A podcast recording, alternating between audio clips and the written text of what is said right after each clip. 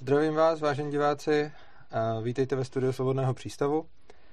A dnešním hostem je, jak už mnozí z vás poznali, eh, Saša Úlová. Je to česká novinářka, pracuje jako redaktorka teď v Alarmu, pokud se nepletu. Ano.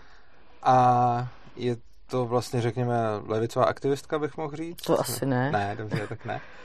A rozhodně má za sebou eh, zajímavé, zajímavou investigativní práci, zejména se proslavila eh, dokumentem o, o pracovních podmínkách, kdy vlastně chodila, co by nekvalifikovaná síla, pracovat na různá místa a natáčela, jak to tam, jak to tam vlastně chodí.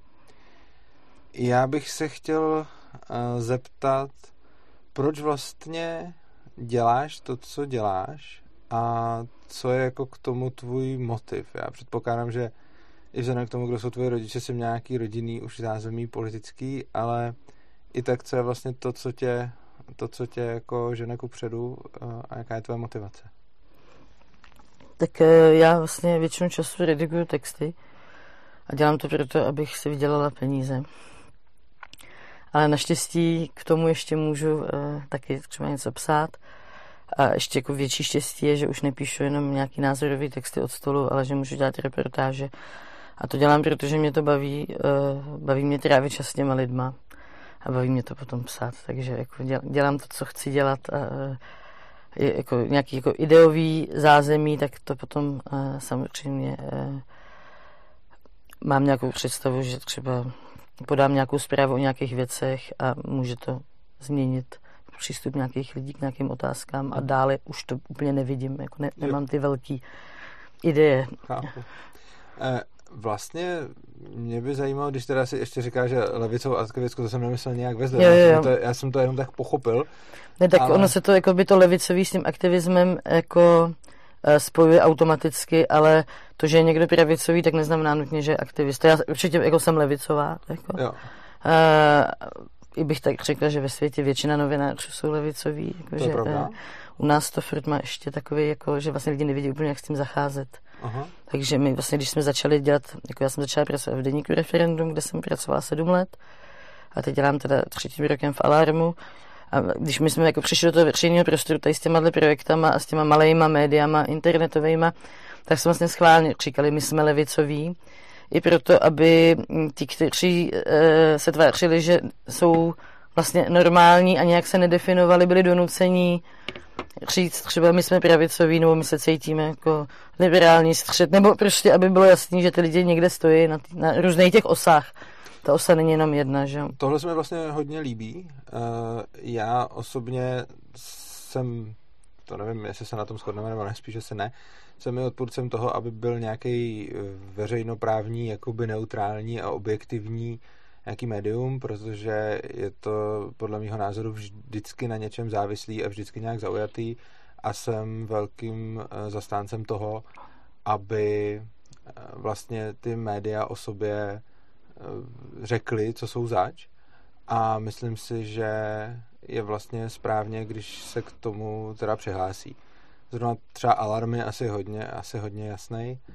A deník referendum, no, taky. Ale ty vlastně říkáš, že většina novinářů na světě jsou levicoví, což je pravda určitě. Je zajímavé, že tohle většinou slyším od, řekněme, pravicově orientovaných lidí. Tak mě překvapilo, že jsi to takhle, že jsi to takhle vypálila. Mě by zajímalo, proč si, jakoby, čím si to vysvětluješ, proč si myslíš, že to tak je?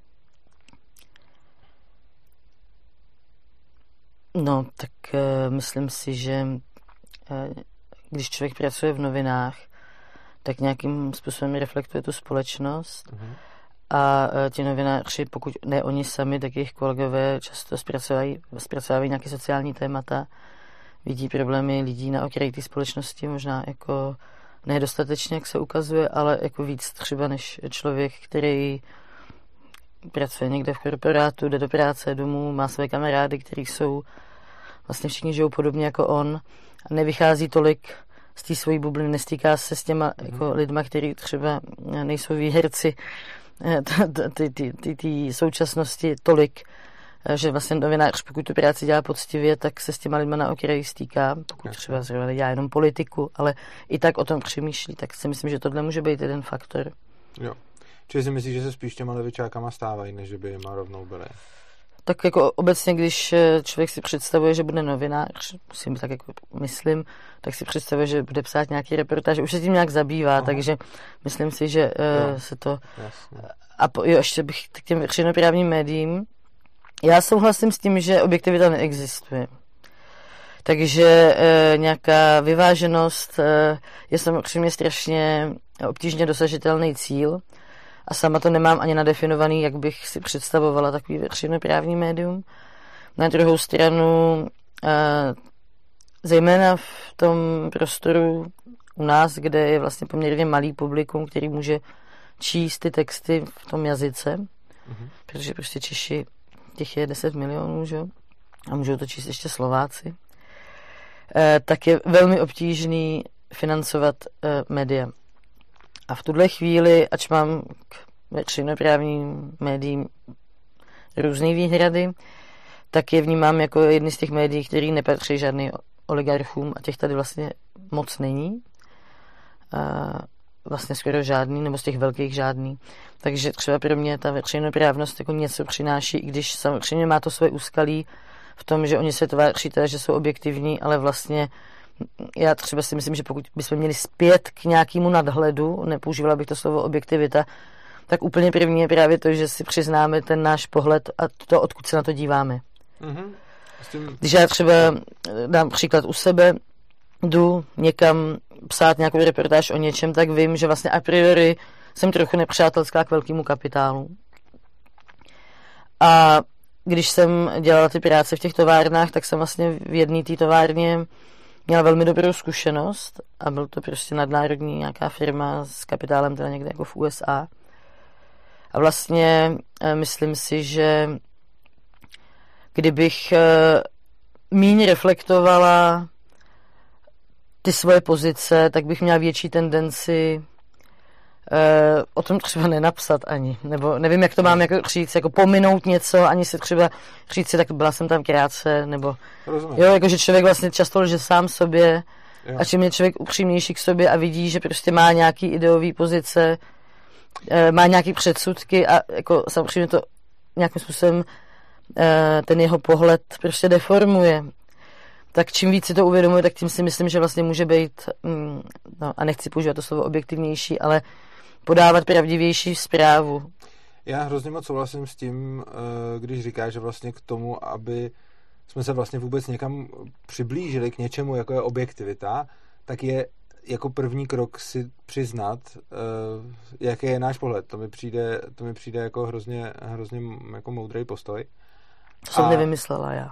A ono to platí, já si myslím, že tohle, myslí, tohle platí obecně jako v životě, že čím víc člověk něco v sobě popírá, eh, tak tím víc ho to pak ovlivňuje ano. a způsob, jak na obecně věci nějakým způsobem ne vyzrát, ale prostě se s nima smířit je jako první krok se je vždycky přiznat, takže myslím si, že, myslím si, že s tímhle tím určitě souhlasím. Já bych se chtěl vrátit potom eh, k tomu sociálnímu cítění, který uh-huh. jsi trochu naznačila, ale nejdřív to vezmu takovou oklikou. Já se jenom chci zeptat, mě hrozně překvapilo, Milé, že jsi přijala naše pozvání a že jsi sem přišla. Uh-huh. Ty něco tušíš o naší práci, nebo, nebo ne? Tak já se kamarádím s Danem Štajkervaldem už 10 a. let, takže nějakou představu mám. Jasně, což znamená, jo, takže chápu. Uh, a vnímáš nás jako pravičáky, nebo ne? Je, většinově ano. Okay. S tím, že třeba u toho Dana konkrétně jeho vnímám jako člověka se silným sociálním cítěním, což samozřejmě třeba konzervativci taky mají sociální cítění. Ne, jako nemyslím si, že sociální cítění je vyhrazený levici. Uh, a s tím, že jako nás jako spoj, jako já, já, já jsem jako samozřejmě mnohem větší etatista než on, uh-huh. ale uh, mám třeba nějaké jako pochopení pro, uh, z nějakých jako levicových pozic, uh, takových jako, řekněme, mírně anarchistických, ale velmi mírně pro některé aspekty toho, jako v čem on ten stát kritizuje. Takže uh, já tu jeho jakoby poměrně jako ucelenou ideologii vnímám vlastně jako nebezpečnou, protože si myslím, že uvěřil tomu, že to bude fungovat a já si myslím, že to fungovat nemůže. Že to vlastně připodobnila bych to ideje komunismu, i když je úplně jiná, protože si myslím, že jsou tam nějaký zádrhely, který si teď jako, který to konstruují, neuvědomují. Ale uh, nemyslím si, že ta motivace musí být asociální nebo uh, čistě neoliberální v tom, jak on reaguje na nějaké konkrétní věci, tak jako, protože ho znám, tak jako vycházím z toho, tak vidím, že on vlastně jako velmi sociální člověk a ta jeho představa je, že potom to bude jako, až ten stát nám přestane škodit, když to tak jako zjednoduším, tak vlastně se v těch lidech objeví to lepší a ty věci budou líp fungovat a i těm lidem, kterým se dneska třeba nežije dobře, se bude možná žít líp.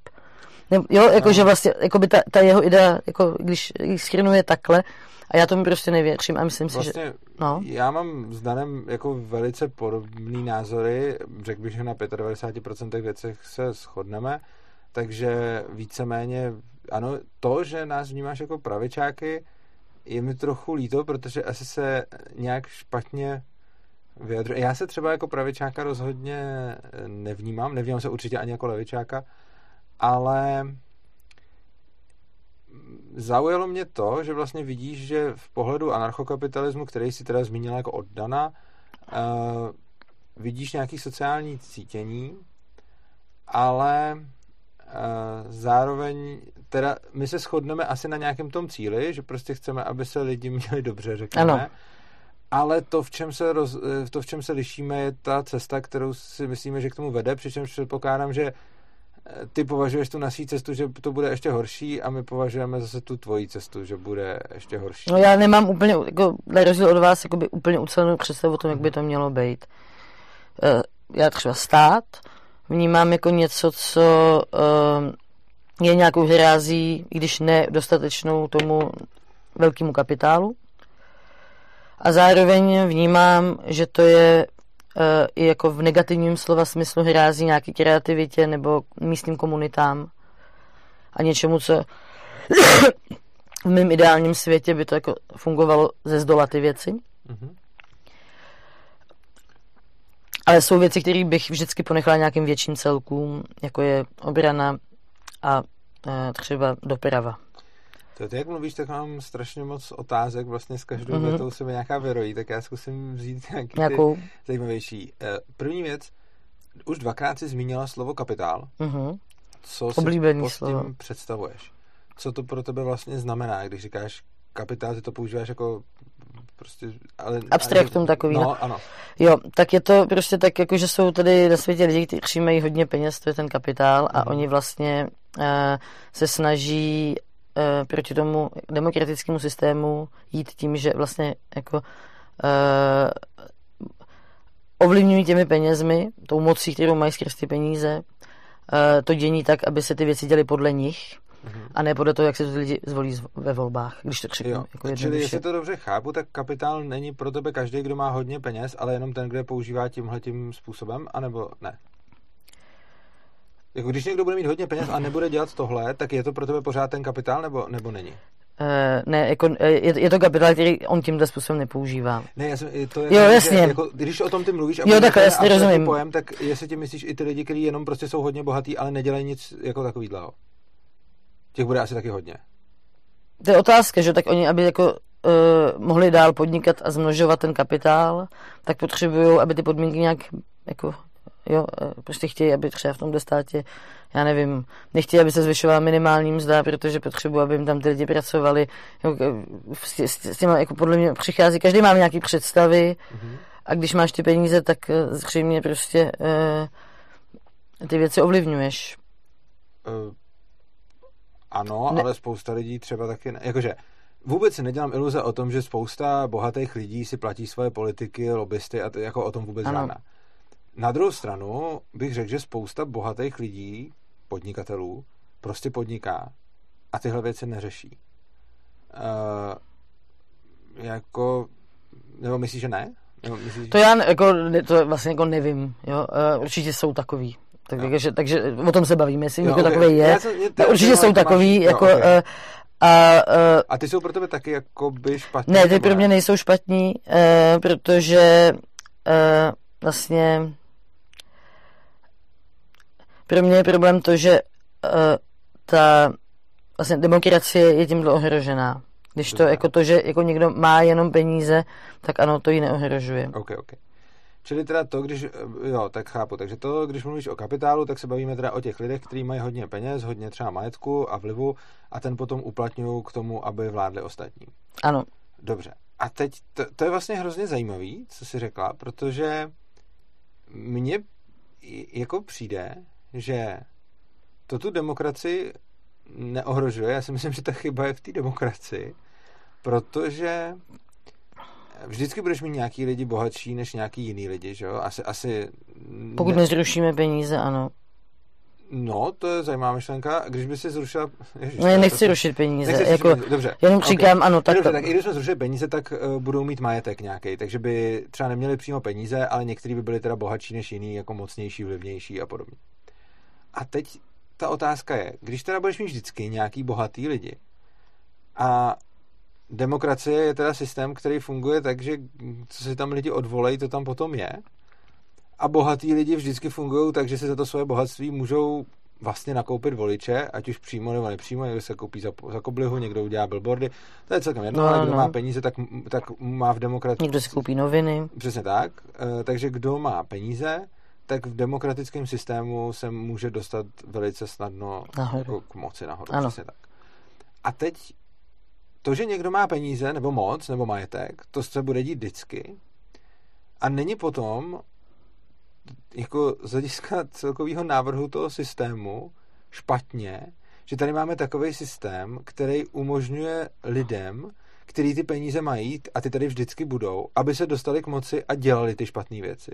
Protože, jak jsme se na začátku řekli, nějaký bohatý lidi tady budou vždycky, nějaký toho nebudou zneužívat, nějaký toho zneužívat budou, ale všichni ty lidi, co toho zneužívají, toho bez výjimky zneužívají skrz ten stát. Protože ty si vlastně velice dobře řekla, že ty podnikatelé chtějí nějakým způsobem ovládat nebo ovlivňovat ten stát, aby třeba se zbavovali regulací nebo, nebo něco takového. To, to, to je určitě pravda. A teď ale není vůbec ten problém v tom, že je tady nějaký centrum, kde je koncentrovaná ta moc, ke který pak všichni ty bohatí můžou přijít a části si z ní nakupovat.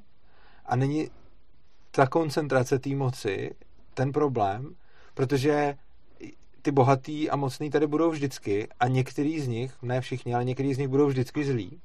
A dokud tady vždycky budou nějaký lidi, kteří jsou mocnější, bohatší a zároveň nějaký z nich, kteří jsou zlí, tak když tady postavíme nějaký systém, který bude mít tu možnost z nějakého centrálního bodu a centrální autoritu určovat té společnosti, jak má vypadat skrze legislativu, není potom nevyhnutelný a logický závěr, že to dopadne takhle, jak ty říkáš, ohrožení demokracie, ale podle mě je to spíš jako funkce té demokracie.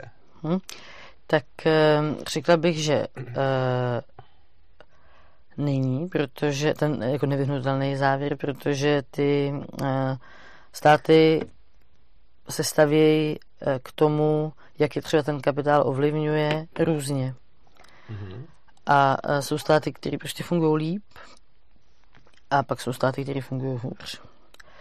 A když se třeba bavíme o tom, jestli má být eh, něco soukromý nebo státní nebo obecní, tak eh, vlastně z mnoha příkladů se ukazuje, že někdy nezáleží ani tak na tom, jestli to je soukromý nebo státní, ale třeba ve kterém to stá, tom státě to je. Že i, i to soukromí třeba funguje líp ve státech, které mají dobře vyvinutou infrastrukturu, než ve státech, které nemají. A, a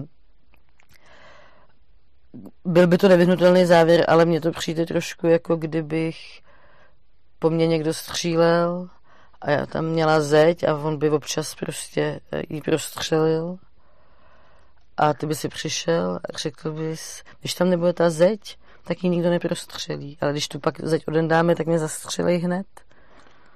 Jo, takhle. Rozumíš, jakože jak, jak, jak zabráníš tomu, aby ty lidi, kteří no, mají spíš myslím, tu moc... v tomhle přirovnání ten stát by ale nebyl ta zeď, ale ta jeho pistol, šo? Protože si myslím, že ten, kdo škodí těm chudejm, je ten stát. Je ten stát. A ono vůbec. Uh, ty jsi sama řekla v nějakém rozhovoru, že lidi pracují na černo, protože jim nic jiného nezbývá, protože... Jsou v exekuci. Třeba jsou v exekuci, ale ty si tam říká něco jako i, že by třeba jinak umřeli hlady, nebo prostě něco takového, že prostě musí pracovat na černo. Ne, protože, protože ano, nezbyde dostaně, aby zaplatili nájem, ano. takže... A já třeba práci na černo, co by anarchista celkem vítám. A to, že práce na černo se jako vyplatí oproti práci jako zatížený daněma, eh, je zase otázka toho, že je tady ten stát. Že? Ono, no. Když máme vlastně pracovníka a ten pracuje pro nějakého zaměstnavatele, tak ten stát z toho, tak ten pracovník vyprodukuje nějakou hodnotu a ten stát si z toho vezme třeba polovinu nebo víc než polovinu si z toho vezme. A to znamená, že to potom motivuje docela logicky ty lidi k tomu, aby tohle obešli a aby se to vůbec nedělo. A zase si myslím, že je to způsob, jak stát poškozuje ty chudí, protože vlastně ten chudý je na tom potom nejhůř. Přesně, jak jsi říkala, když máš programátora, který si vydělá 100 tisíc a stát si z toho vezme, nebo prostě on by, si, on by vyprodukoval hodnotu třeba za 200 tisíc a stát si z toho vezme třeba 130 a jemu zbyde prostě 70, nebo já nevím, to jsem teď tak nějak si vymyslel, ale ono to tak nějak přibližně bude. A tak tam je to v pohodě a on si to může dovolit. Ale když máš někoho, kdo je jako hodně nízkopříjmovej a tam si ten stát prostě vezme už hodně velkou část a to, co mu zbyde, je už prostě málo a ono ho to potom vytlačí vlastně do práce na černo. Není tady tím strujcem téhle situace právě ten stát? No, do té práce na černoho primárně uh, tlačí právě ten systém těch exekucí. Ona má své nevýhody na této úrovni, ta práce na černo. Věřím tomu, že když někdo pracuje na černo na nějakém jako vyšší úrovni, takže prostě má jenom víc peněz. Tady to konkrétně znamená, že je ta práce velmi nestálá, to znamená, že ten výdělek je nestálej. E, jsou tam časté výpadky, stává se teda, že ti lidi nejsou zaplacení. E, jo, takže má, má to nějaké jako velké nevýhody a um, ty lidi si myslím, by vlastně rádi pracovali legálně, kdyby to šlo, kdyby se teda vydělali jako uh-huh. dost. Oni si nevydělají dost, protože jim prostě jako velkou část toho eh, výdělku vezme ten exekutor. Ale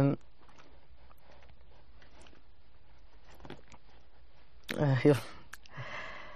Co se týká toho zdanění, tak tam přece to, co budeme danit, uh-huh je, je jako otázka. To, že zrovna daníme práci a daníme i práci lidí jako velmi nízkopříjmových, je prostě špatný nastavení těch daní. Jo, čili jo? ty by si nedanila práci třeba? Tak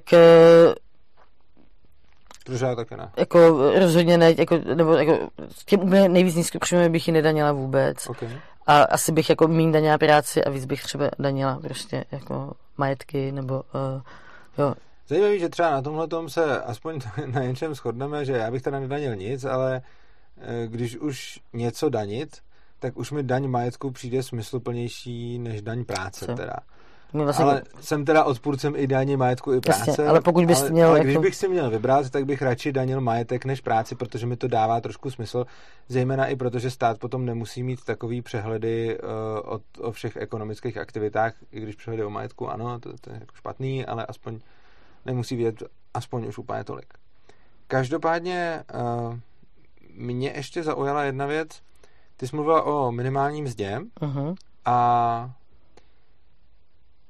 asi tušíš nějakou ekonomickou argumentaci ohledně toho, jak ta minimální mzda poškozuje právě ty nejchudší a nejméně kvalifikovaný?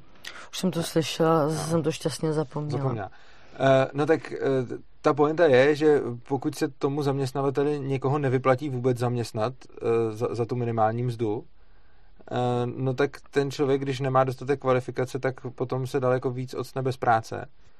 A nebo v práci na černo. Uh-huh. Což znamená, že kdyby tam tu minimální mzdu neměla, tak uh, si můžou sjednat ty podmínky nějak jinak a uh, i pro ty lidi, kteří prostě nevydělají tomu, uh, tomu zaměstnavateli tolik peněz, kolik je minimální mzda, tak můžou aspoň mít práci, i když třeba mizernou. Mm-hmm. No, jako náš problém teď není, že by to uh, nebyla práce. No teď zrovna ne, já jsem myslel dlouhodobě. Jo. Já vím, ale jakože ta minimální mzda se zdvihá a furt vlastně nedostatek, velký nedostatek lidí. A uh, když prostě nedáš tomu žádné podmínky, že prostě třeba budeš moct pracovat i za tři tisíce nebo za čtyři tisíce, tak vždycky bude výhodný pro toho zaměstnavatele v tom globalizovaném světě si přivízt někoho, kdo bude ochotný za ty peníze pracovat, spíš než zaměstnat někoho, kdo třeba uh, chce víc, co se děje vlastně a tak i teď. On pokud si přiveze někoho, uh, když on pokud si přiveze někoho teďkon, tak si vezme nějakého pracovníka na černo a tím tu minimální mzdu naopak obejde, že jo? Čili tím jako ono tak spíš ne, ne, ne, všichni ty lidi, co tady pracují jako z těch jiných zemí, tak pracují na černo. Jo, to já jsem Většina pracuje legálně. Jo. Uh, a ano, jako samozřejmě má to své mouchy, ale uh, jako, jsou země, kde lidi vlastně jako opravdu umírají hlady. Já vím, no. uh, a jsou ochotní přijet do jiné země a dělat tam v podstatě cokoliv. A dokonce vlastně je to tak, že oni nechtějí vlastně ty dobré pracovní podmínky v tom, že by pracovali třeba jenom 8 hodin, ale chtějí pracovat těch 16 hodin, protože si potřebují vydělat a potřebují domů posílat peníze a jejich cíl je eh, co nejvíc pracovat nějakou dobu a vydělat nějaký peníze. A třeba nepřemýšlí ani v nějakém jako dlouhodobějším horizontu, prostě jako Uh, takže jako, uh, podle, já považuji za jistý, že uh, ve chvíli, kdyby nebyly vlastně jakoby zákonem upraveny ty pracovní podmínky, tak by se zvýšila velmi ta fluktuace a neznamenalo by to nutně, že by ty lidi se vozili jenom, když by tady teda už nebyli jako ti, co, co, co, jo, jakože tady by to bralo práci těm lidem. A bez jakýhokoliv ostnu vůči člověku, který žije v chudobě a chce si jet vydělat někam jinam, prostě eh, by to zhoršovalo pracovní podmínky nakonec všech, si myslím. Já si dělám, že nejsem úplně jistý, přičem, no, První otázka, ty by si bránila těm lidem, co eh, řekněme, že je v nějaký strašné situaci, je v zemi, kde fakt umírají hlady, teď mu tam prostě rodina umírá hlady a on se může jet a může tu rodinu uživit tím, že by pracoval těch 16 hodin. Samozřejmě je to nějakým způsobem na jeho úkor, nejde to vydržet věčně a, a tak dále, ale pokud se ten člověk rozhodne tohle podstoupit, aby mohl uživit tu rodinu, tak ty by si mu v tomhle bránila, aby nepracoval těch, jakože já tomu rozumím. Uh, ano, já bych, jako kdybych já třeba byla odborář v té zemi, uh-huh. tak bych se snažila, aby ti lidi si vydělali za 8 hodin to, co si jinak vydělali za 16. No jo, ale to, tohle to, ono, představa toho, kolik si člověk vydělává, není daná tím, že si někdo řekne, že by to tak bylo prostě fajn. Ono to, kolik vyprodukujeme, není jenom otázkou našich přání, ale máme tady nějakou ekonomickou realitu, což znamená, že není dost dobře možný eh, při současné ekonomice třeba zdvojnásobit mzdy.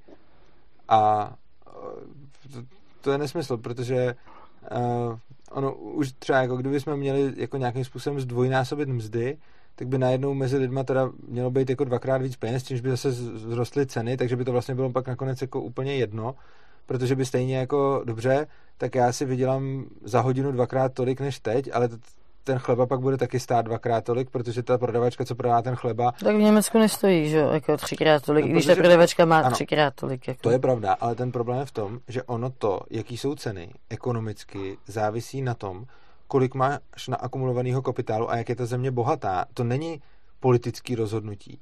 Jako to, kolik bude člověk brát a kolik bude stát chleba a v jakém to bude poměru, nejde rozhodnout politicky nebo zákonem. Tohle je... To pak tohle není důsledek toho, jakože eh, tady by investiční pobídky pro to, aby se tady montovaly ty věci. Jo, jakože že to přece je jako výsledek nějaký dlouhodobý politiky. To, to jak... Je to mimo jiné i výsledek, nějakým způsobem to samozřejmě politika ovlivňuje, ale rozhodně není možný nějakým zákonem třeba zvednout platy na dvojnásobek, aniž by to mělo Samozřejmě pokud, nejde v jednu chvíli zvednout na dvojnásobek, jako, to mi jasný. si řekl, že zvednu platy na dvojnásobek, tak eh, to můžu udělat maximálně tak, že zařídím vlastně inflaci a budu mít teda dvakrát víc peněz v ekonomice, čímž pádem ale ceny budou taky dvojnásobek. No ty nezvedneš všechny platy na dvojnásobek, ale zvyhla se teda minimální jako mzda teď jako za poslední čtyři roky. Byla... Ne, já jsem se vracel k tomu příkladu jo. s těma 8 a 16 hodin. Takže tak jako tě, tě, těchhle lidí se to týká, že jo? Ano, jako... Ale shodli jsme se na tom, že prostě teda jako nejde to udělat hned, že by měli dvojnásobný plat. Ne, to, jako, to hned nejde dobře. udělat, ano. A teď teda já se ptám, když teď to nejde udělat, jestli bys v takovém případě bránila tomu člověku, který žije někde, prostě v Africe, v Indii, umírá mu tam rodina a může přijet sem, pracovat 16 hodin denně, což pro něj bude hrozný, ale uživí tu rodinu a třeba mu neumřou děti. Ty by si mu vzala tu možnost pracovat 16 hodin, nebo ne? A teď se bavím, jako já nevím přesně, jako, o čem se bavím. Jako, jednak ano, nechci, aby tady lidi pracovali 16 hodin. I za cenu toho... E, že... Protože si myslím, že ano, i za cenu, jako, nebo tak, takhle to nestojí, že? Protože, no, to no nestojí, protože ty lidi sem vůbec nepřijedou. Jako, když sem nemůžeš pustit prostě všechny lidi, kteří sem chtějí jet pracovat. Protože pak jednak ti tady potom ty jako chudí Češi umřou hlady a jako ne, nemůžeš do té země a jako pustit úplně nekontrolovaně lidi z celého světa, kteří tam chtějí pracovat. To zničí tu společnost. Hmm. Uh, Když přijde těch lidí jako hodně najednou, tak to prostě je problém. Uh, jasně. Uh, já jsem se spíš chtěl dobrat k něčemu velice zajímavého, v čem se dost často, zejména s levicově orientovanýma lidma, neschodnu. Uh-huh. A ono se to týká celkově té tý regulace.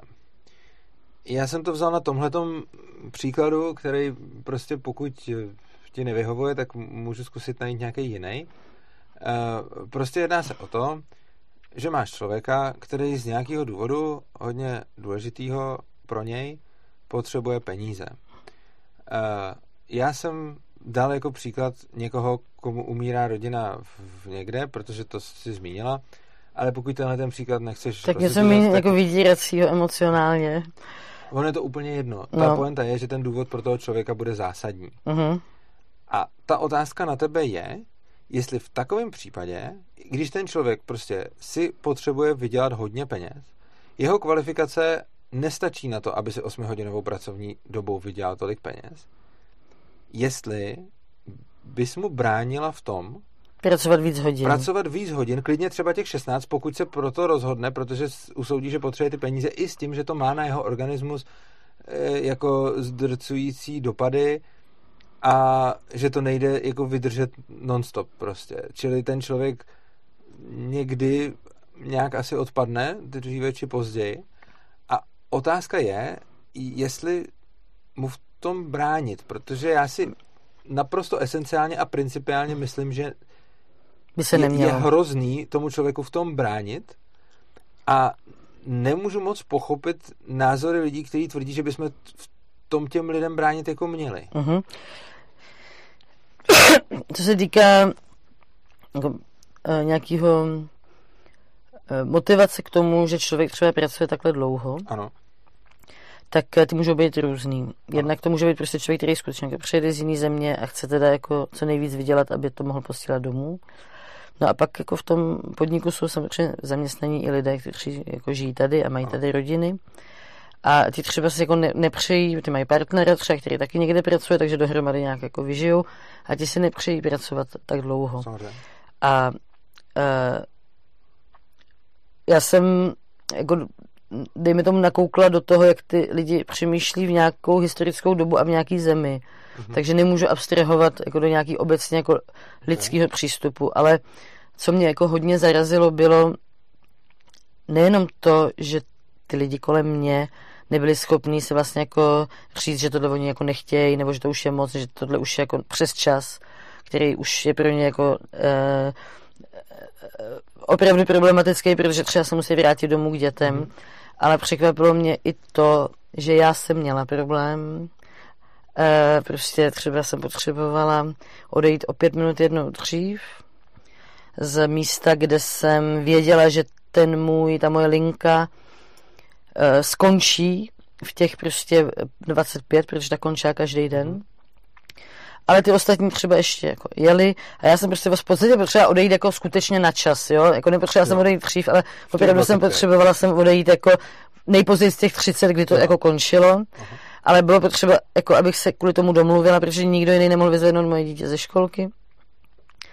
A uh, to, jak mě bušilo srdce, a vlastně jako, jako skoro až v kalhotech a jak jsem se potila, když jsem si o to žádala, nemělo vůbec nic společného s tím, že jsem jako novinářka, jsem tam na tajňačku, ale vlastně s tím jako lidsky blbým pocitem, že si jako vymýšlím, už jako po třech týdnech, co tam pracuji, si vymýšlím takovou věc, že chci odejít v podstatě včas.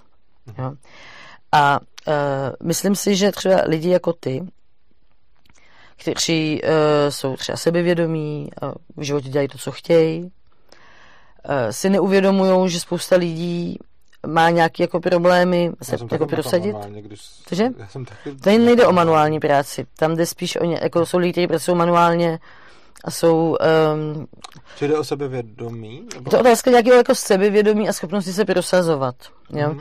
A jako třeba já ji mám, ač to tak nevypadá, menší než většina lidí. Pro mě třeba v těch pracech největší problém byl to, že jsem třeba nedokázala moc pak říct, že odcházím, protože jsem se bála, co oni na to tak řeknou. Uh, nebo jako nikdy jsem se jako neozvala, když na mě někdo křičel nebo tak. Je pravda, že já jsem zase vždycky ten, co se ozve až moc, takže... Jo, asi... a teď vlastně ten ekosystém, jako svět, který konstruuješ ty, vlastně počítá s tím, že ty lidi to sebevědomí mají, že jsou jako uh, nějak jako schopný zhodnotit, co pro ně bude dobrý, co ne. A já jsem jako třeba člověk, který je schopný poměrně dlouhou dobu dělat něco, co mě jako ubíjí a ani vlastně v tu chvíli nejsem schopná si to uvědomit. Jo? Mhm. Jakože prostě jako v podstatě bych řekl, že taková jako hlavní moje charakteristika je, že jsem poslušná. Jo. Když třeba by si teď řekl, jako teď už to neudělám, protože se o tom bavíme, jo, ale prostě kdyby si řekl, ať si tady, ať udělám kotol, tak jako předtím, tak já bych to jako asi udělala. Jo, jako, že, vážně? Jako vážně Takže ano. tady ve studiu, kdybych teď řekl... Teď už ne, protože teď se o tom bavíme. ale prostě jako moji kamarádi se mi smějou, že jo, jako řeknu třeba, jako udělej tohle a já prostě vlastně jako jdu a automaticky ty věci dělám. To mě strašně překvapuje. Uh, bojuju s tím celý život uh-huh. a přitom si myslím, že jako vlastně nějaký sebevědomí mám, jako vědomí vlastní hodnoty a tak jako mám v sobě nějakou jako touhu vycházet vstříc lidem a vlastně vždycky jako přemýšlím až později o tom, jestli třeba to jako není jako úplně divný, co ty lidi po mně chtějí. Takže se mi mnohokrát v životě stalo, že jsem se dostala do situací, ve kterých jsem nechtěla být a byly mi hodně nepříjemný. A vlastně v tomhle jsem hrozně moc si myslím, jako chápala ty lidi, který se kterými jsem tam pracovala. A teď v té továrně nějaký přijede teda, dejme to tam bude 30% nebo 40% lidí vodníkud vodinut, kteří budou pracovat 18 hodin, 16 hodin, 15 hodin, jak budou chtít. Ale uh, ani oni vlastně nebudou pracovat tolik, kolik budou chtít, protože jim ten zaměstnavatel říká, a dneska se tady prostě zůstane takhle a, a ty lidi to prostě udělají. Rozumím. Jo, jako, uh, protože budou vyčerpaní, když jsi vyčerpaný, tvoje schopnost se ozvat se strašně snižuje. Uh, budou se zároveň si budou říkat, jo, tak si víc jako vydělám. Moje se třeba spíš zvyšuje, já se musím spíš hlídat, abych, uh, u mě to třeba naopak, já když jsem vyčerpaný, uh, tak si o to víc hlídám svoje hranice a o to mm, jako Jasně. víc jsem Eh, protože moje přirozenost eh, právě je, jak se říká, já jsem poslušná, já jsem spíš neposlušný, což znamená, že já se spíš musím hlídat, abych nebyl na lidi moc ostrej, a když vypadnu do nějakého módu velkého vyčerpání, ano. tak se spíš ozvu, ano. než neozvu. V podstatě se ta tvoje přirozenost víc projevuje. Tak. No tak a takhle to je jako uh, vlastně já jsem to tam cítila hodně Rozumím. a uh, zároveň si myslím, že jako nevím, jak bys třeba reagoval ty, jo, ale tak prostě jako, pak jsou lidi, kteří se tam jako osobnostně nedostanou, jako, uh, a nebo díky tomu, že jsou z nějaké rodiny a mají nějaké vzdělání a tak, tak se jako nedostanou do, do takovýchhle situací. Ale ten problém samozřejmě není jenom někde jako v nízkopříjmových zaměstnáních. To, to že ty jako lidi... Já jsem se dostal do situací, kde, ale jako takhle, ta situace vždycky skončila mým odchodem a nikdy nekončila tím, že jsem šel dělat něco, co dělat nechci, byť třeba ten odchod byl nakonec pro mě komplikací a byť jsem se třeba dostal do nějakých třeba i finančních problémů nebo těžkostí, ale je pravda, že když na mě někdo zkouší vyvíjet nátlak, tak mu vzoruju a v momentě, kdy už to nejde, jako tak odcházíš. nejde, tak jdu pryč, nebo, nebo mi prostě no. řekne, abych šel pryč. A teď mi řekni, jestli člověk, který pro něhož výpadek jedný měsíční mzdy znamená třeba ztrátu bydlení, a to, že přijde o děti, jestli vlastně stojí před svobodnou volbou, jo? E, já si, to je... E, to je dobrá otázka. Ale jo, na to, za si myslím, že e, stojí, za druhý si myslím, že to, že přijde o děti, je opět funkce státu, protože stát jim ty děti bere a nemyslím si, že by měl v takovém případě přijít o děti. Ale já ti strašně děkuji za tenhle ten pohled, protože je to hrozně upřímný a je to zajímavý skoro všichni jako levičáci nebo socialisti, s kterými se bavím, tak mi v tuhletu, v tenhle okamžik začnou argumentovat ostatníma. Ty jsi jedna z mála, teda říká, že to tak máš ty. Protože to je a... hrozný prokletí. Jakože si to jako hrozně uvědomuju. Ano, ale to, no to je skvělý, že si to uvědomuješ. Je i skvělý, že jsi mi takhle odpověděla. A uh, já tomu rozumím, byť si to nedokážu jako pocitově představit, protože jako člověk reaguju úplně jinak. A rozumím tomu, že vlastně chceš tyhle ty zákony, třeba omezení té pracovní doby a podobně pro lidi, eh, jako seš ty, hmm. který prostě eh, si nejsou schopní určit vlastní hranice a tím pádem s nima někdo může, může jako v podstatě vymetat, manipulovat. No, nebo, nebo manipulovat. No, Jo, no. Nebo vykořišťovat je. No, tak, to je krásný jak, slovo, to, ne? No to je otázka, pro co se použije. Jako mě, mě právě, mně nepřijde, že tam, kde je dohoda mezi dvěma lidma, eh, jde o vykořišťování přesně z toho důvodu, že každý může odejít. Byť to pro něj může mít jako špatné následky, ale OK. Jo, a já jenom teda bych jenom opravila, eh, když je nějaká jako firma uh-huh. a člověk, zaměstnanec, tak to není dohoda mezi dvěma lidma. Na té druhé straně stojí prostě jako právníci, vedení, jo, jako to, to, to, to není prostě jako, že my dva se tady bavíme, je to prostě jako jiná pozice, to oni, jako jedni jsou tam z pozice moci. Já si to třeba nemyslím a tím, že to tak nevnímám, tak pro mě to tak není. A já, je, je, tohle to je strašně moc o pohledu na svět, kdy o, je to o tom, jak se člověk cítí. Ne o tom, jak by to objektivně bylo. Já jsem nepracoval jenom prostě, já jsem vlastně nikdy nepracoval v korporátu, ale pracoval jsem na spoustě míst a nikde jsem neměl pocit ani jednou, že by se mnou jednal někdo z pozice moci a vždycky jsem si myslel, že je to rovnocený dialog mezi dvěma lidma, protože já jsem se tak silnej cítil.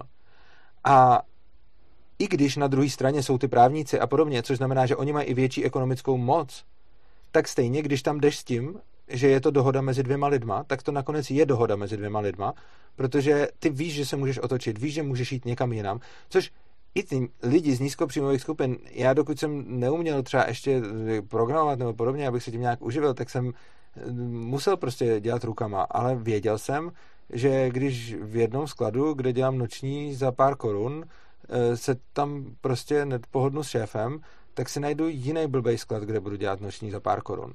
Ale chápu, že některý, pro některý lidi tahle ta volba vůbec není tak lehká, nebo jim to tak nepřijde, nebo se tak necítějí, a je asi v tu chvíli um, pro to, jak ty lidi jednají, irrelevantní, jestli si ten jiný sklad najít můžou nebo nemůžou, pokud oni si myslí, že prostě musí být tam, kde jsou. Nebo nevědí, jestli v tom jiném to nebude ještě nebo horší. Nebo nevědí, jestli to nebude ještě horší a podobně. Každopádně to, co si řekla, je hrozně zajímavý, ale otázka je, jestli si zároveň s tím uvědomuješ, že tyhle zákony sice můžou pomoct nějakým lidem, jako seš ty, s tímhle jejich problémem, ale zároveň můžou poškodit spoustu lidí, jako jsem já. E, můžou je poškodit ve chvíli, kdy já si řeknu, já fakt potřebuju prachy a fakt potřebuju chvíli pracovat 16 hodin denně. Vím, no. že to chci vím, že to budu dělat a vím, že tím budu nějakým způsobem třeba... Na, no, jako, to může být OSVČ, že Jako, pak si můžeš pracovat, kolik hodin chceš. Uh, můžu. Samozřejmě, že můžu být OSVČ. Nicméně... To jsem třeba já, když bereš, nechci. Ale můžeš mi brát spoustu uh, příležitostí jiných, že? tím pracovním zákonníkem. Jinými slovy, ono to není jako zadarmo. Že to, to bych mohl říct o každém, že můžu být OSVČ a pracovat 8 hodin. Jakože vlastně říct mi, můžeš být OSVČ, je stejný jako říct těm lidem, jako seš ty, hele, tak můžete dělat 8 hodin a pak se na to vykažete. No já mám jako trochu problém se nějak jako vcítit do lidí, eh, který jako, jako, jako reálně vcítit do lidí, kteří vlastně jako žijou relativně pohodlný život, mají nějaký jako zázemí finanční a teď se jako stěžují, že by to mohlo být jako lepší a pro ně, že by třeba jako potřebovali tohle, tamhle to a uh, vlastně jak jako, jsem říkal lidi, jako jsem já, tak jsem rozhodně nemyslel lidi s nějakým finančním no, zázemím. No, ale tak oni to jako lidi, kteří jsou podnikaví jako ty, tak jsou přece jako... Ne, jako... oni taky začínají. A když začínají, tak se mají často blbě a uh, nemají tu kvalifikaci a mají nějaké potřeby a stát jim strašně hází klacky pod nohy. Jako třeba teda? No, jako třeba tohleto, ty, ty nemůžeš, jako já jsem třeba musel pracovat na černo z důvodů, který byly takový, že, že mě prostě stát bránil. Už třeba poprvé, jakože OK, mám třeba nějakou možná podnikovou povahu, ale už když mi ještě nebylo 15, tak už jsem chtěl pracovat. Nebyla to nějaká vykořistující dětská práce, já jsem si chtěl vydělat, byla to moje vůle a nikdo mě do toho nenutil, já jsem to chtěl a byl s tím problém a nakonec jsem pracoval v hrozně blbých podmínkách proto, že jsem si nemohl najít docela dobrou práci jinde. A kdybych mohl dělat na brigádách a měl bych ten výběr, který jsem získal v 15, kdybych měl tenhle ten výběr už ve 14, tak jsem ve 14 měl mnohem lepší práci, než tu, kterou jsem ve 14 měl. A to je to, že, že mluvím o poškozování lidí, jako jsem já. To není o tom, že by si poškozovala podnikatele, který vydělává 100 tisíc a mohl by vydělávat 200 tisíc. To je o tom, že máš někoho, kdo je mladý, nekvalifikovaný, chce být ekonomicky soběstačný a proto, že jsou tady nějaký pracovní podmínky, do kterých on se nevejde, ať už věkem, nebo počtem hodin, který by chtěl pracovat, nebo jinýma benefitama, který by chtěl přivádět zaměstnavateli, aby ho ten zaměstnavatel přijal. A ty zákonem těmhle těm lidem tohle utneš, tak v ten okamžik oni se dostávají do situace, kdy musí dělat mnohem horší práce, protože najednou už se o ně spousta zaměstnavatelů prostě neuchází. Takže když ti je 14, tak jdeš pracovat jenom k těm, který zaměstnají 14-letého kluka. A tohle je to, o čem mluvím. Tohle je to omezení, který dáváš některým lidem. Takže ty na jednu stranu některý lidi jako zvýhodníš, a já chápu, proč to chceš, ale na druhou stranu tím některý lidi hrozně znevýhodníš. A já rozumím tomu, že i když si neumím představit, jaký to je neumět odmítnout a dělat to a poslouchat hmm. lidi, tak to musí být hrozný, i když tu představu jako nemám. Ale já osobně si nemyslím, ať bych se měl jakkoliv hrozně, že bych měl právo omezovat ostatní lidi proto, abych se jako já měl líp. Protože reálně těma těma zákazama prostě poškozuješ je. jako jiný lidi zase.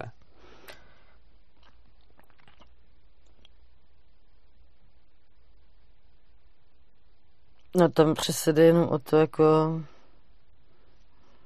jaký by pak byl jakoby ten výsledek a jako já jsem přesvědčená o tom, že pokud by jako nebyly žádný, eh, nebyl by zákonník práce, to je asi ten ideál, jakože prostě, mě, ano. Eh, tak by eh, prostě se ty rozepřely by se ty nůžky hodně, jo, že ano, některým lidem by se třeba vedlo mnohem líp, zejména teda potom těm, kteří třeba zaměstnávají nějaký lidi, protože by prostě vydělávali víc. Ale uh, myslím si, že v důsledku by to poškodilo celou tu společnost, že nakonec jako kromě těch, co si teda vystaví nějaký uh, místa, kde budou ohraničený a, ne, a nejsou v kontaktu s společností, ale jakože vlastně ta společnost je přes nějaký organismus. Já znám spousta jako relativně bohatých lidí, kteří volají levici a uh, dělají to a chtějí být daněný. Jo, jako není, prostě jako, a, jako osobně a tak když vlastně... si daně, tak to jim nikdo nebrání. No, e, ne, ale tak jako oni si jako myslí, že stát má vybírat ty daně, protože prostě chtějí nějakou solidárně spravedlivou společnost. Jo, že to vidějí to prostě jinak, jako vnímají to jako nějaký celek. Jako společnost. Slovo solidarita je mimochodem hrozně zajímavý. Eh, podle mě solidarita je dobrovolná a když mě někdo násilím přinutí, tak to není solidarita. Ano, tomu rozumím. A teď jako je otázka, kolik lidí v té společnosti si to myslí. Okay. Uh, Nechci vás na slovíčkách. No spíš mě napadá zákonník práce, kde jsme zrušili. Mm-hmm. Máš pravdu v jednom. Pokud bychom vzali, že množina zaměstnavatelů, který teď zaměstnávají, je fixní a množina zaměstnanců, kteří jsou teď zaměstnaný, je taky fixní, mm-hmm. pak by se stalo více méně určitě minimálně něco z toho, co říkáš, do mm-hmm. nějaký míry. Jinými slovy, kdyby zaměstnanci pozbyli nějaký ochrany, který jim umožňuje zákonník práce, a měli bychom stejný počet zaměstnavatelů a furt stejný počet zaměstnanců, tak asi by to nemuselo. On by nebyl stejný počet zaměstnanců, protože v tom světě by ještě jezdili ty lidi z toho světa, že? E, ne, já jsem nemyslel teď ze světa. Já jsem myslel, kdybychom měli tady jako Česko, řekněme, že bychom měli Českou republiku a jediný, co bychom s ní udělali, by bylo, že bychom zahodili zákonník práce. Ano. Jo, že by byl, jenom prostě ne, tenhle, tenhle, jo, jo, už si to představuju. Tak. Já si totiž myslím, že by se zejména stala jedna věc. A to, eh, kterou si možná v tomhletom modelování toho, co by se pak stalo, úplně neuvědomuješ. A to, že by stoupil počet lidí, kteří jsou ochotní zaměstnávat lidi, a stoupil počet, li- kdyby jsme odstranili třeba ještě nejenom mm-hmm. zákonník práce, ale ještě nějaký další jako byrokratický regulace, kdyby jsme odstranili nějaký prostě, řekněme, jako povinný normy, co musíš mít na to, aby si mohla někde prodávat nebo něco dělat, ne, prostě takhle, takže jako aby si nemusela... To je jiná věc, jako proto já i jsem. Jako, Jo, dobře, dobře. A je ten zákonník práce. Tak potom by si došla k tomu, že spousta lidí, který teď pracují jako zaměstnanci, by začali pracovat buď sami na sebe, a nebo jako zaměstnavatele. A to z toho důvodu, že by to bylo snažší. Sama si řekla, že by to měli snažší, takže je logický, že když by to měli snažší, tak by jich najednou bylo víc. A zaměstnanců míň. To je pochopitelný, ne? Jako říká si, že bez no a kdo, práce... kdo by ty věci dělal, jako když by těch zaměstnanců bylo méně? Uh, jak kdo by ty věci dělal? No tak jako, jako kdo by třeba vyráběl ty věci, kdo by oni uklízel, kdo by mohlo pekl být trhlíky. Víc, on by mohlo být víc menších, uh, víc menších uh, jako podniků, než mít větší. A teď, uh, ty by si, uh, to by by se najednou začali přesouvat lidi ze zaměstnanců do zaměstnavatelů, protože by to bylo Mhm. snažší. A v ten okamžik se ti na trhu práce výrazně změní situace zaměstnanců a zaměstnavatelů. Protože trh práce je trh jako kterýkoliv jiný ve smyslu nabídky a poptávky. A když se podíváš třeba na trh práce s programátory, Ano, tak tam nejenom nepotřebuješ zákonník práce, tam to funguje tak, že zaměstnavatelé si nadbíhají zaměstnancům a zaměstnanci mají na tomhle trhu reálně silnější pozici než zaměstnavatelé. uh-huh, že jich je nedostatek. Že jich je nedostatek. Což znamená, že jsou strašně dobře placení, dostávají strašně dobrý dovolený a můžou se nadiktovat víceméně, jaký chtějí podmínky a on jim na to vždycky někdo kejvne. Uh-huh. A to jim nemusí žádný stát nařizovat. To tak prostě je, protože jich je málo a to, co dostávají programátoři, je daleko nad rámec toho, co stát považuje pro, pro prostě zaměstnance. A je to proto, že je tam větší poptávka než nabídka. To, co ty vlastně prosazuješ, jsou regulace, které regulují ten trh práce a zlepšují podmínky zaměstnanců. Ale čím víc takových zákonů budeš mít, tak se ti bude dít ten paradox, že budeš mít míň zaměstnavatelů a víc zaměstnanců, protože dělat zaměstnavatele bude těžší kvůli těmhle těm všem podmínkám. Což znamená, že ty sice nějakým způsobem zákonem chráníš ty zaměstnance, ale ten trh ti hraje najednou proti ním, protože si ho pokřivila. Oproti tomu, když by si tam tyhle ty regulace nedala, tak by víc lidí zaměstnávalo. A když si ty zaměstnanci budou konkurovat, tak musí s těma, eh, ty zaměstnavatele, pardon, budou konkurovat, tak musí s těma zaměstnancema zacházet daleko líp. Prostě kvůli konkurenčnímu boji. A ne proto, že jim to někdo nařizuje. Takže jako ve státě, který ohraničíš a nikoho tam tam nebudeš pouštět pracovat ze zahraničí. To bych teď úplně jako neřešil, No protože tak jako, ohraničený. ale rozumíš, jako Já že... bych teď vzal, jak to máme teď, a jenom bych z toho vypustil prostě eh, třeba zákonník pra, jako pro tuhle tu diskuzi. Máme to, jak to máme teď, takže tam se nehrnou žádný lidi z zahraničí nějak extrémně. A Tak vzhledem k tomu, že jako ta moje zkušenost je taková, že ve všech těch zaměstnáních byly, já si to vlastně neumím odmyslet, Dobře. protože vlastně ty konstruuješ ideální model, eh, Já se snažím konstruovat nějaký model. No, nějaký ale model. jako uh, pro mě, jako ve chvíli, se bavíme o pracovních podmínkách, tak téma číslo jedna je pracovní migrace. Jo, jakože, uh, OK. takže, Dobře, tak, tak řekněme, že by byla stejná. Prostě že to vše, můžeš jí, můžeš jí považovat, jestli ti to nevadí, tak ji můžeme považovat za tu situaci, jaká je, akorát bez zákonníků práce. Jo, čili bychom měli, řekněme, stejný počet zahraničních pracovníků, akorát, že by tady nebyl, uh, akorát, že by tady nebyl zákonník práce, a řekněme, že já bych ještě a zrušil byly by třeba sociální dávky, příspěvky na bydlení a takovéhle věci. v tomhle modelu, o kterém se bavíme, No. bych tohle to do toho vůbec netáhl. Vím, že to právě jako je těžký potom, protože rozumíš, jako když eh, já si představím, že ten člověk teda začne pracovat za tři tisíce, někde, někde, protože jako, No podle mě on moc nezačne, ale... tak za, za deset, já nevím no, prostě, okay, jako, tady se to už třeba začne. Uh, tak uh, teď je prostě otázka, jestli mu ten stát, protože takhle, pokud by mu ten stát dorovnával to jako na sociálních dávkách, Aha. tak uh, bude pracovat i za tři, protože stát to dorovná. Samozřejmě, ano. Uh, pokud mu to nebude dorovnávat na sociálních dávkách, uh, tak, Tak prostě že budou budeme mít, sociální dávky stejné, jako jsou teď konc. no a ty se, ty se odvíjí právě od toho, kolik vyděláš, chápeš? jo, ale řekněme, že, řekněme, jako řekněme, že zahodíme zákonník práce plus nějaký uh, byrokratický uh, omezení typu, že když si chceš někde prostě založit to, že budeš prodávat u stánku prostě klobásy, Jo. tak k tomu nebudeš potřebovat ET, dělat účetnictví a, a, a prostě milion... Nebo vařit marmelády a prodávat je doma. Jo, jako, přesně to, což je teď strašně jakoby, Je to komplikovaný, úplně, ano, jako ale, ale lidi to pak jsou státy, kde je to méně komplikovaný. Ano, to zase jako... a, ano, a teď si představme, že bychom vypustili jako ten zákonník práce a tyhle ty věci, čímž pádem by potom jednak spousta těch lidí, co pracují někde u toho pásu, by si fakt mohli otevřít ten stánek a vařit ten guláš a prostě ho prodávat, protože teď je to pro ně jako vlastně nerealizovatelný. Protože když si vezmeš, co musí ten člověk udělat k tomu, aby si šel někam otevřít stánek a prodávat prostě jako párky v rohlíku, tak si má tolik různý administrativní, byrokratický a další práce, protože hygienické normy, protože živnosták, protože účetnictví, protože EET, tak si má tak strašně moc práce, že to radši neudělá a zůstane u toho pásu. Když by tohle bylo možné udělat relativně snadno, tak spousta lidí od toho pásu odejde a udělá tohle. Samozřejmě ne všichni. Uh-huh. Spousta lidí, kdyby tady nebylo tolik uh, jako tolik regulací v t- jako na trhu práce, tak by se stali zaměstnavateli místo zaměstnanců.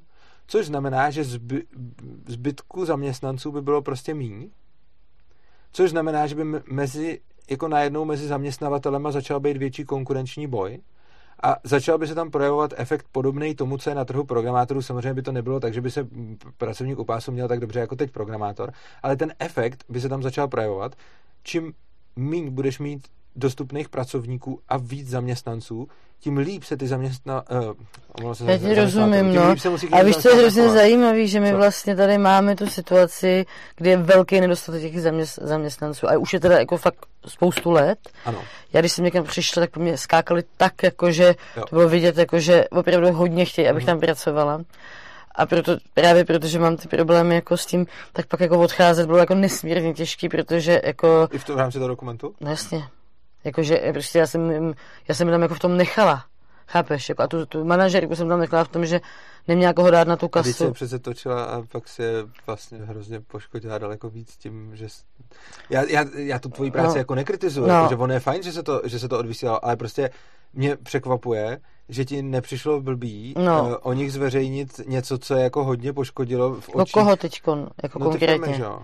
jo, ty firmy, jako firmy. No, a, zároveň ti a ty máš ty lidi, jako přece mluvíš jako s tou manažerkou. A ty ta manažerka je zaměstnankyně té firmy, že jo? A když poškodíš tu firmu, tak v konečném důsledku dost možná poškodíš i Jakože eh, tomu teď nerozumím, že lidi přestanou chodit nakupovat do Alberta, protože se, jako on, jim se zvýšily třeba mzdy, jo, jako tak já jsem, uh, jako, myslím, jako reálně nepoškodila ty lidi, kteří tam pracují, jako. Ty, to je hrozně zajímavé. Ty, ty se díváš vlastně na firmu a ty lidi v ní jako na dvě úplně nezávislé entity. Ano. Což znamená, že ty si myslíš, že když... Jako ty lidi, co tam pracují na těch nižších pozicích. No, což znamená, že ty si myslíš, že vlastně když máš firmu a něco poškodí její obchodní jméno, no, no, no. zisky, cokoliv, že se to jako nepromítne na, na těch pracovnících. No tak jako uh, upřímně, já jsem nepoškodil ničí zisky, že jo? Já nemyslím, takhle, no. já jsem teď mluvil spíš o tom, že ty si ani nikoho reálně moc nepoškodila tím, že si tam odsud odešla, že jo? Čili jako jenom mi přišlo, no. že když jdeš dělat jako dokument o tom, jak jsou tam hrozný podmínky no. a ten pak jdeš zveřejnit, no.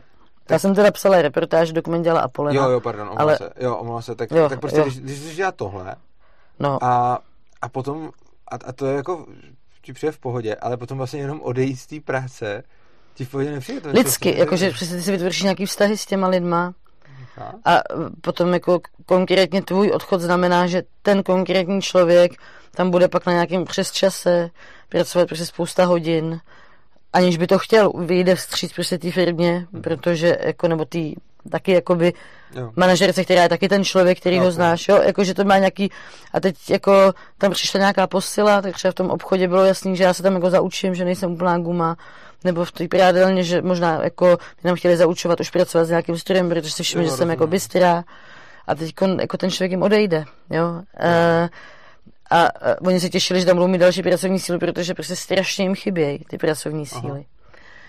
Aha. A jako člověk by si řekl, že třeba když fakt je nedostatek jako prodavačů, takže to automaticky bude znamenat, že teda ty obchodní řetězce se začnou předhánět v tom, kolik nabídnou. Ano, teď se to jako poslední jako dobou zvýšilo, ale dlouho... Kopírujete, ale ono to a dlouho to tak nebylo, že jo? samozřejmě se ti nestane to, že by ta ekonomika reagovala okamžitě na každou situaci. Protože máš nějakou situaci a oni nezačnou i hned zvyšovat platy, protože ono to má nějakou setrvačnost. Oni prostě napřed musí pocítit ten, eh, to, že ty lidi nejsou, potom musí chvilku jako mít problém s tím, že ty lidi nejsou, pak to musí probublat z těch spodních pater někam nahoru, kde se začne problém, řešit problém, že nejsou lidi, pak to z toho vyššího patra se jde zase dolů a tam se zjistí teda, že, že je možný zvýšit platy. Uh, respektive nahoře se rozhodne, že je možný zvýšit platy, protože nejsou lidi. Takže ti to nemůže reagovat okamžitě. Proč trvá tolik let? Jako, jako že... no, protože, to prostě, protože to pomalý proces, což je stejně mnohem rychlejší, než je třeba různý státní zkostnatělý aparáty, že? takže ono stejně prostě. Ale prostě je to přesně tak, že v momentě, kdy máš nedostatek pracovníků, tak jim rostou mzdy. A nejenom mzdy, ale prostě se o ně snaží jako prát. Vem si, když teď kolik vidíš plakátů, eh, třeba na ty prodavačky, že jo, tady zrovna venku eh, jeden vysí, prostě přijme prodavačku. Jak moc se o tohleto snaží? A je to proto, že teďkon je strašně nízká nezaměstnanost, ale když bylo období, kdy byla nezaměstnanost vysoká, tak se o ně zdaleka takhle neprali a zdaleka jim takový peníze nedávají. Ale oni jako jim zase jako tak strašně dobrý peníze nedávají. To, co tam vidíš, jako nevěříš tomu, že to, co tam vidíš na tom plagátu, ne. že ty lidi reálně dostávají. Ne. Tomu jo, úplně jako... nevěřím, ale myslím si, eh, že to je lepší, než to bylo. Protože dřív ani na tom plakátu nic nebylo a byly tam reklamy na něco úplně jiného. Ano, jako asi to o něco lepší je, no. No což, ale... A teď je otázka, jako čím vším to je, jako jestli to je jenom tím, že mají nedostatek pracovníků, jestli je opravdu to, co je motivuje, protože mě to vlastně přijde až neuvěřitelný, že třeba jako oni mají problém jako tam jako mít ty lidi a jako ty, ty a mají prostě fakt jako hrozně dlouho ty nízký mzdy a jako, jako, že prostě na to nemusíš být Einstein, aby si jako řekl, no tak jako, tak to jako zvýším a tady prostě přijdou i lidi z jiných třeba firm jako v okolí, jako ty lidi, kteří manuálně pracují, tak vlastně jako by můžou přijít a jako, že, že to nenapadne. No. A to se jako i děje nakonec, že jo? Jenom se to neděje úplně hned, ale jako děje se to. Tak ono prostě se zvýšila, že i ta minimální mzda, zaručená mzda, jestli víš, co je zaručená no. mzda. Uh, jo, tam, tam těch faktorů, který působí na to zvyšování mzdy, je víc. A vlastně mně nepřijde, že ty firmy reagují na nedostatek zaměstnanců tím, jako, že tady se snaží hrozně vymyslet, jak přivízt ty Mongoly, že jo. A chtějí radši jako jo. Mongoly než Ukrajince, protože, a to se jako, eh, už, už budeme končit, no. Eh, protože ty se líp jako vykřistujou, že jo. Jakože třeba pro mě jako je mnohem, by bylo přirozenější, když teda jako na Ukrajině taky jsou chudí lidi, že by jako přicházeli lidi z těch blížších zemí, jsem pracoval, že nedostatek ty pracovní síly. Tak ta jako idea mnoha těch zaměstnavatelů je, že mají být co největší dálky, oni pak nemůžou odletět zpátky, protože na to nemají. Jo, a teď jsou vlastně tady jako v tom područí. Takže já myslím, že ten um, člověk, který zaměstnává, bude vymýšlet třeba jiný způsoby, než že zvýší ty mzdy. Jo? Jasně, on bude vymýšlet všechny způsoby, protože chce jako zisk. Chce zisk, no. Ale když, ale přesně z důvodu, že chce zisk, tak na nedostatek, eh, zaměstnanc, eh, na nedostatek zaměstnanců bude vždycky reagovat tím, že se je bude snažit natáhnout kvůli zisku. Že? No nebo přivíst. Nebo přivíst, to je hmm. pravda, ale v každém případě ono, ono se bude pravděpodobně dít obojí. Jako. A mně přijde, že ty se díváš na mzdy no. jako na něco, co je úplně nezávislý na té firmě, nebo na tom produktu, nebo na tom, co se tam vlastně jako děje. Že prostě, jak, jak mluvíš o tým mzdě, o jejím zvyšováním a snižováním, tak, tak mám máš... pocit, že to vidíš jakoby politický proces o tom, že se nějak rozhodne, kolik ty lidi budou brát a že to je celkem nezávislý na tom, jaký má ta firma zisk, eh, jak si na tom ta firma ekonomicky stojí, co se tam zrovna děje, kolik toho prodává, kolik to stojí, kolik jsou to lidi ochotní jako uh, zaplatit. Uh-huh. A mně přijde, že na to nejde nahlížet jako na nezávislé věci. Mně přijde, že to jako velice přímo závisí.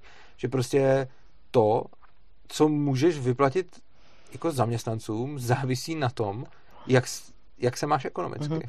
Ano, a tam, jako, když teda ty mě obvinuješ to, tak já bych řekla, že e, tvoje představa je, že když někdo jako si může dovolit ty zaměstnance zaplatit líp, že to udělá. Ne, spíš jo. nedovolit, spíš když je... Takže, že má dostatečný zisk na to, aby... Ne, ne, ne, já si rozhodně nemyslím, že... Uh, já si rozhodně nemyslím to, že když má někdo dostatečný zisk, tak to automaticky bude dávat těm zaměstnancům. To určitě ne. Ale myslím si, že když bude mít těch zaměstnanců málo a zároveň nebude prodělávat, tak jim bude muset dát víc, aby si je udržel. Čili já rozhodně si nemyslím, že by uh, člověk, co měl zisk, ho jen tak rozdával zaměstnancům. To on dělat nebude. Ale to, co o čem celou dobu mluvím a na čem jsme vlastně začali s tím modelem mm-hmm. bez toho zákonníku práce je to, že když bude méně zaměstnanců a víc zaměstnavatelů, tak oni budou nucený těm zaměstnancům dát víc peněz a lepší podmínky z důvodu, že se o ně začnou konkurenčně přetahovat. A jako jedna ukázka z toho je tady třeba ta situace, ty říkáš, že to nemusí být tím. Další ukázka je třeba ten trh programátorů, tam to jednoznačně je tím. Prostě kdekoliv máš uh, jako nedostatek, jako třeba zaměstnanců, tak za ně lidi potom víc Ano, ale právě třeba u těch programátorů si nepřivezeš z Mongolska prostě no tam to se dělá tisíc... indové, jako, no tam se nemusíš ani vozit, tam to dělá indové na dálku. Já vím, ale někdy a, ho potřebuješ a, mít jako v té firmě, že třeba jako aby přišel no, nějaký chodil. Ten to jako... moc dobře neumí udělat, takže tam je spíš jiný problém, než ho potřebuješ, to jako už velice často ho nepotřebuješ a na dálku ti stačí, protože si s ním můžeš dát Skype call a je to v pohodě, ale ty indové to moc dobře neumějí a není jich, a zase není jich tam dost, jako který by to uměli. Ano, ale jako rozumíš, tak jako máš nějaký omezený počet programátorů ve světě, ano. v tom digitalizovaném světě, kde potřebujeme jo. jich čím dál tím víc. Ano. Uh, ale prostě jako svět bude vždycky plný jako lidí, kteří budou nekvalifikovaní. Ano a kteří budou ochotní odjet kamkoliv a prostě utřít se tam k smrti. A tím pádem vlastně ty nikdy nevytvoříš. Jo? Nemyslím Víš si, že svět bude vždycky plný lidí, kteří jsou ochotní odjet kamkoliv a udřít se tam k smrti, protože těch bude plný pouze svět, dokud v tom světě bude tolik těch chudých zemí. Eh, v České republice nemáš už skoro žádný lidi, kteří jsou schopní odjet kamkoliv a udřít se tam k smrti. Já neříkám, že by nikdo takový se našel, a je který jako fakt málo. málo, ano, jistě, s porovnání s, jako, s chudýma zeměma. Ano, jako... a ten důvod je proto, že tady taky dřív byli chudí lidi a oni naakumulovali nějaký ten kapitál. Jo, ty máš to slovo kapitál. Ne, ne, já ti rozumím. To, ty úspory, ne, v pohodě, ale prostě, ne, tady jsou chudí lidi, kteří nemají žádný kapitál. Ne, já jako... ne, já mluvím o té společnosti. Jo, takhle. Jde, jde, o to, že ty lidi naakumulovali bohatství no. a teď Nemůže být malý kapitálek, já tomu rozumím. Dobře, ta, ta společnost jako zbohatla no. a proto tady už nejsou tak úplně chudí, jako jsou tady chudí lidi a ne tak chudí, jako jsou v těch fakt chudých. Tak je tady sociální systém nějaký, že jo, takže oni tady jako neumřou hlady. Třeba Ale oni tady jako... neumřou hlady bez ohledu na ten sociální systém. Oni tady neumřou hlady primárně proto, že dneska je jídlo tady v téhle končině tak strašně levný, že si na to jídlo klidně i vyžebrám, jako když na věc přijde. Takže ono jde o to, že prostě pointou je to bohatství té společnosti. A když mám fakt chudou společnost, někde prostě v Indii, tam budu mít nějaký město, kde pomalu prostě, nebo vesnici, kde ani nebudou mít jako co jíst, tak tam je to problém, bez ohledu na to, jestli tam je nebo není sociální systém. Protože pokud tam prostě není to bohatství, který by se mohlo třeba nějak přerozdělit, tak, tak mají smůlu. Oproti tomu tady to bohatství je a i kdybyste tady neměla sociální systém a měla jenom to bohatství, tak pořád ještě i chudý člověk se na to jídlo i třeba vyžebrá, protože je tady fakt levný jídlo. Jakože, myslím tím levný jídlo oproti tomu, když jsi v Indii třeba, nebo mm. v mhm. Africe, že?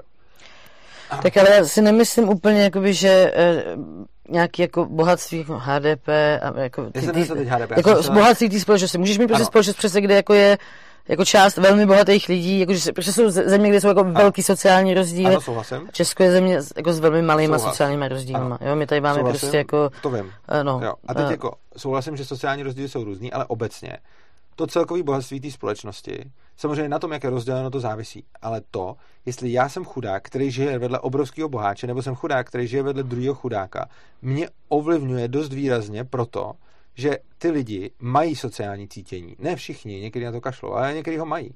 A když jsem v zemi, kde jsou všichni okolo mě chudí a nikdo tam nic nemá reálně, uh-huh. nebo skoro nikdo, skoro nic, tak já mám smůlu a ty kolem mě můžou mít sociální cítění nebo nemusí, ale mě to může úplně jedno, protože oni mi stejně nemají co dát.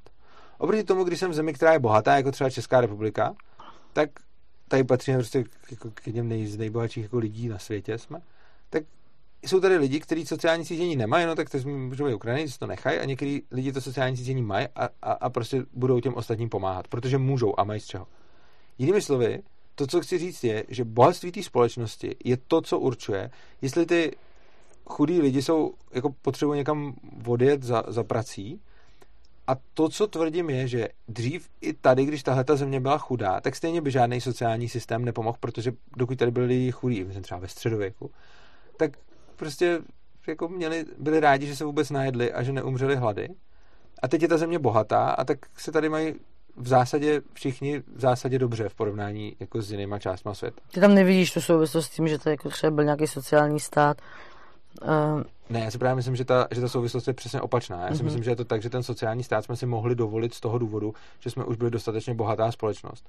A myslím si, že ta souvislost je jako přerozdělováním to bohatství nevytvoříš. To je přesně to, o čem jsem mluvil na začátku. Když máš zemi, která je prostě fakt chudá a nic tam není, tak i když tam uděláš sebe spravedlivější sociální stát, tak tam furt nic nebude a nemáš ani co přerozdělovat.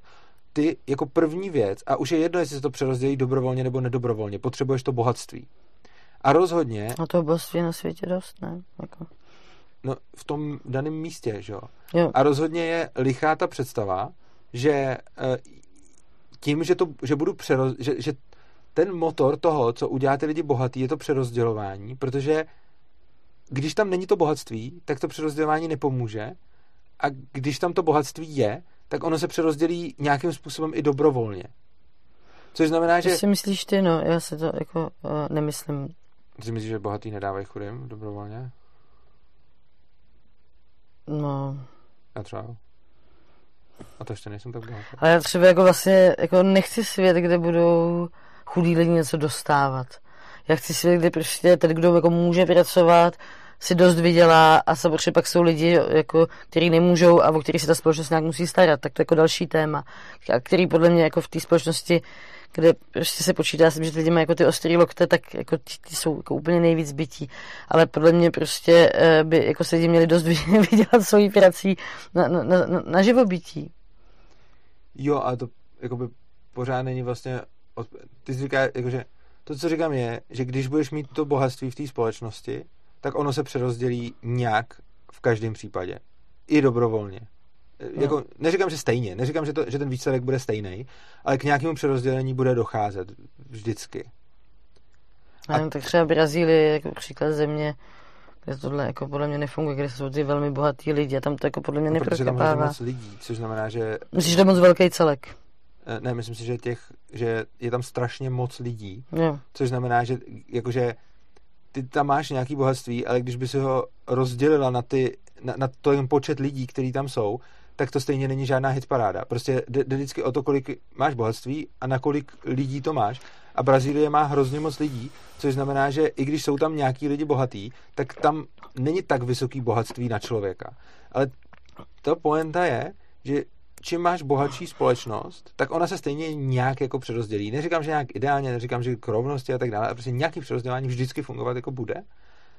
A to, co potřebuješ, je mít v té společnosti to bohatství a až i ty chudé země se stanou bohatšíma, uh-huh. tak pak ani tam nebudou lidi, kteří Ale nemůžu budou... být, rozumíš, jako, že to bohatství těch bohatých zemí je přece založený trochu na tom, jako eh, na té chudobě těch chudých zemí a na to, že jako tam potom tož berou ty zdroje. Jo, a, jako... a ono tohle není hra jako s nulovým součtem, že ono jako prostě to není tak, že když jeden bohatne, tak druhý chudne. Ono je to... Ne. No jasně, že ne. Můžeme všichni bohatnout. Ano. Tak jo. No proč by ne? Tak já nevím, tak prostě třeba ty, co mají jako nějaký firmy a jako šují tam nějaký lidi prostě za pár šupů, tak ty peníze se vydělaly tím, že jako někdo je chudej a vydělá málo za tu práci. Jako, že kdyby... No ale on si tím polepšil, že?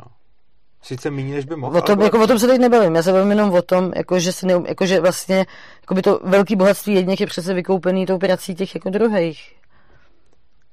Eh, přece ale... nebudeš jako bohatý, jako to bohatství nevzniká jako to samo o sobě. prací. Ano, ale prací těch chudých, ne těch bohatých. Jako obecně bohatství vzniká prací ano.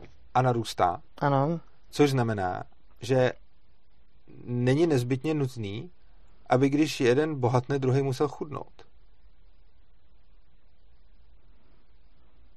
Oni můžou bohatnout oba a jeden třeba rychle a druhý pomalu, ale můžou bohatnout oba dva.